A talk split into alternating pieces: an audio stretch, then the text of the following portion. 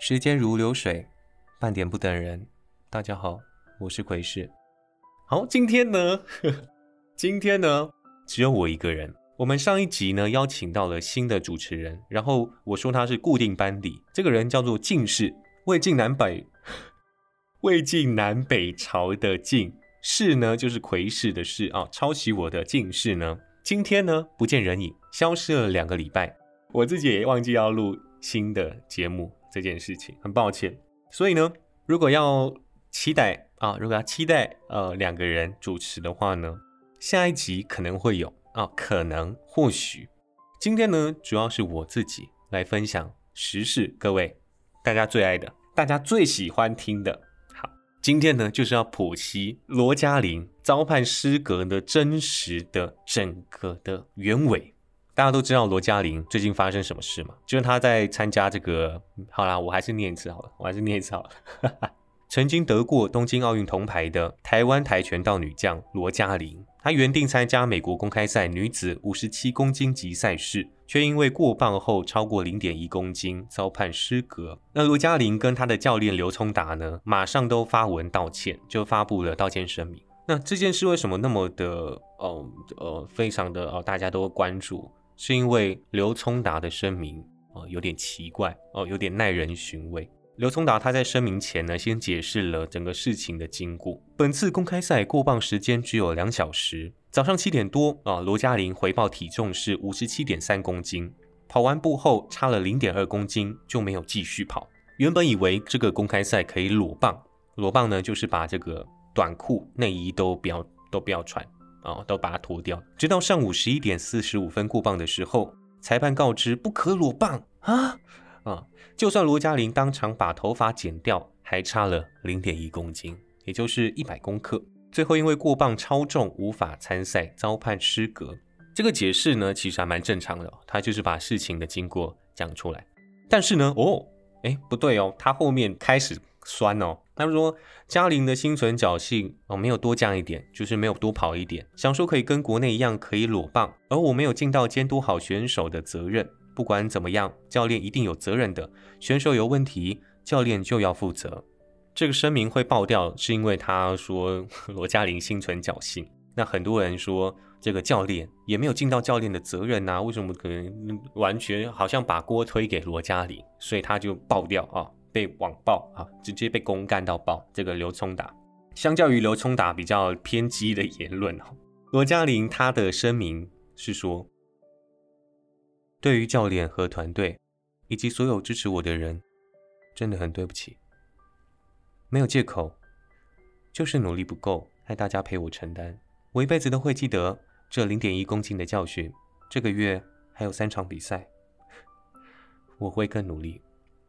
那你们就知道为什么网路直接把那个刘聪达骂骂死，因为这两个声明完全他的。调调就是完全很极端啊！一个是完全把锅甩给选手啊，那这个选手罗嘉玲反而是把错哦都怪在自己身上。我自己分析，当然我并不是他们肚子里的蛔虫，也不是他们屁股里面的蛲虫。那我自己分析呢，我觉得是沟通，我觉得是沟通出了问题。因为网络上也有人点出，其实你搜寻美国公开赛出来的规章，就是有明确的表示，他们这个公开赛不可以裸棒。他们犯的错呢，就是有点像是你今天去考机测、学测、什么职考这种大考，你没带铅笔，你没带橡皮擦，这种低级失误，完全不可被原谅的失误，完全荒谬荒唐的失误，规章上面就有写，你怎么可能这个会犯错哦？误以为可以裸棒哦，可以脱光上去量。这个就是沟通的错误啊！我自己是觉得罗嘉玲她在赖上报体重的时候，她的心里真的有有点侥幸的感觉，就是她比过那么多场比赛，所以她忽略了去看规章。很多手机游戏或者是电脑游戏，他们每次都不是都会有那什么隐私政策嘛？一开始玩的时候，你要去同意的时候，对不对？但是你 游戏玩多的时候，你就会马上滑下去，然后按同意，你就不会点，你就不会看所有的规章嘛？我觉得他们也是这样子，就是一个老手了，他已经得到奥运铜牌了，他哦老神在在去比赛，所以他根本没有去看规章的习惯，他那个习惯已经没了，所以他才觉得可以裸棒。所以这是真的是心存侥幸。那刘聪达他犯的错是哪里呢？就是他的声明写的太自私啊，写的太自私。因为犯下这个错之后，虽然是美国公开赛，但是他还是一个很重大的赛事。他犯这个错呢，一定会被检讨嘛，然后他的饭碗可能会不保嘛。有点像是我们小时候推锅啊，推卸责任，或者是真的是这样子。罗像我刚刚讲的，罗嘉玲真的有点心存侥幸，所以他把这件事情公诸于世，这就是他笨的地方。因为如果是我呢，我要保住我的饭碗，我当然是跟我的上层讲啊，对不对？当然跟我的主管讲，哎，近视今天没来哦，他没有，他没有来录，我自己一个人录哦，这样子才导致我今天一个人这样子。但我不会，哎，我也跟大家讲。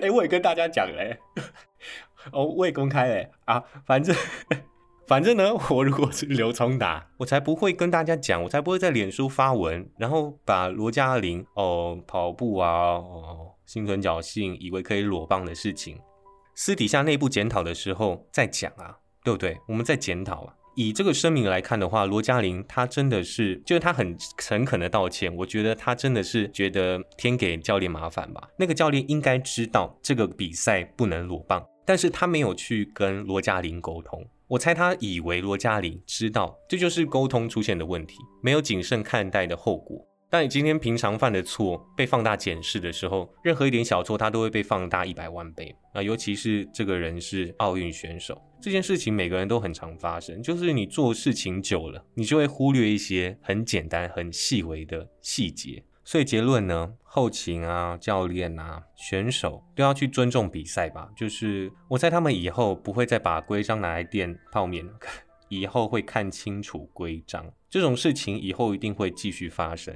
因为人性就是这样子，一件简单的事情，哎，就忽略掉，哎，以后就再犯，哎，又再被炮轰这样子。所以我觉得这几件这件事情就是教练跟选手的沟通不当，不知道他们相处了多久，有默契这件事也是不不是一件好事，因为他们更熟悉彼此啊，然后很习惯对方的做事风格，然后就不会去特别的叮咛说，哎哎，你今天出门有没有吃饱？哦，有没有带钥匙？有没有锁门？有没有关瓦斯？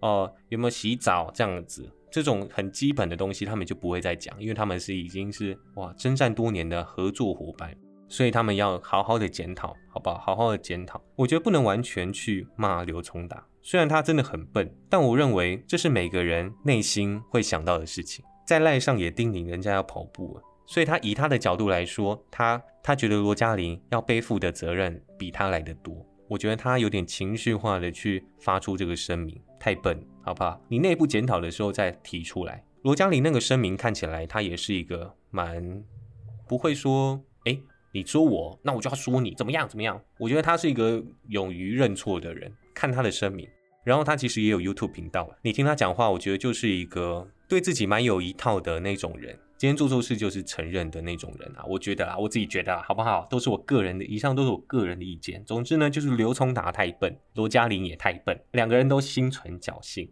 这个过磅，干脆我来比好了。好，好，结束。那 还没结束，还没结束。这件事情爆发之后呢，PPT 啊，靠背啊，PTT，PTT 呢，就有人在问说，要怎么样在短时间内减轻零点一公斤？像是罗嘉玲就是剪剪头发嘛，但是还少还差零点一公斤。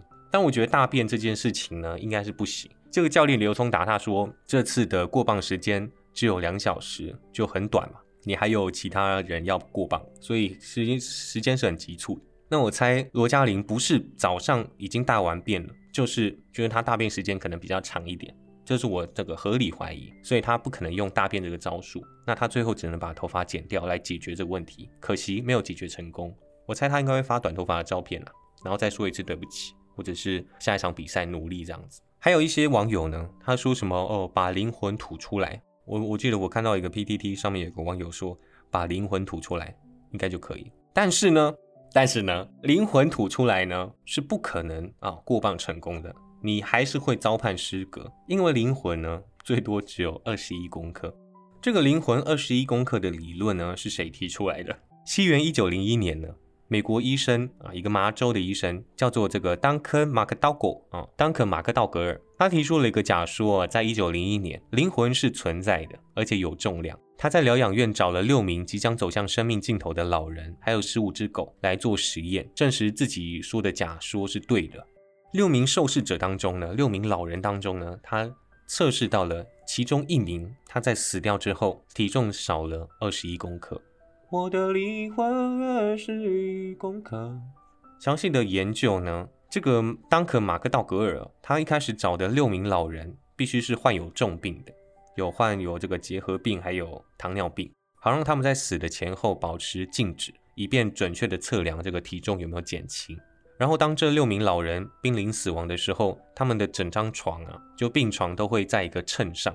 基于早年人类有灵魂，但是动物没有灵魂的这个说法，丹克马克道格尔又找了十五只狗来测量体重有没有变化。初步的研究显示呢。六名老人，其中一名患者体重有减轻，但是随后又增加了重量。另外两名患者在死亡的时候体重减轻，但几分钟后体重减轻的更多。最令后人关注的是，其中一名患者他在死亡的时候体重减轻了四分之三的盎司，也就是二十一点三公克。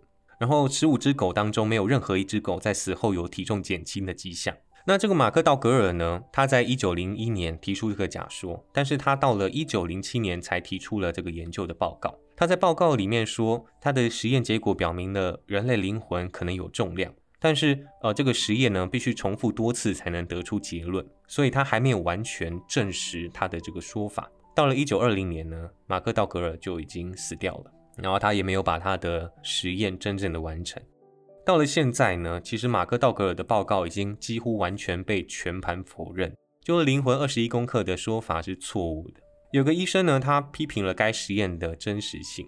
这个医生说呢，人在死亡的时候，因为肺部没有在冷却血液，所以体温会升高，导致出汗增加。那出汗增加呢，就很容易解释马克道格尔他量出人在死的瞬间啊，体重少了二十一公克。因为狗没有汗腺，所以十五只狗死后。马克道格尔没有测量出体重变化。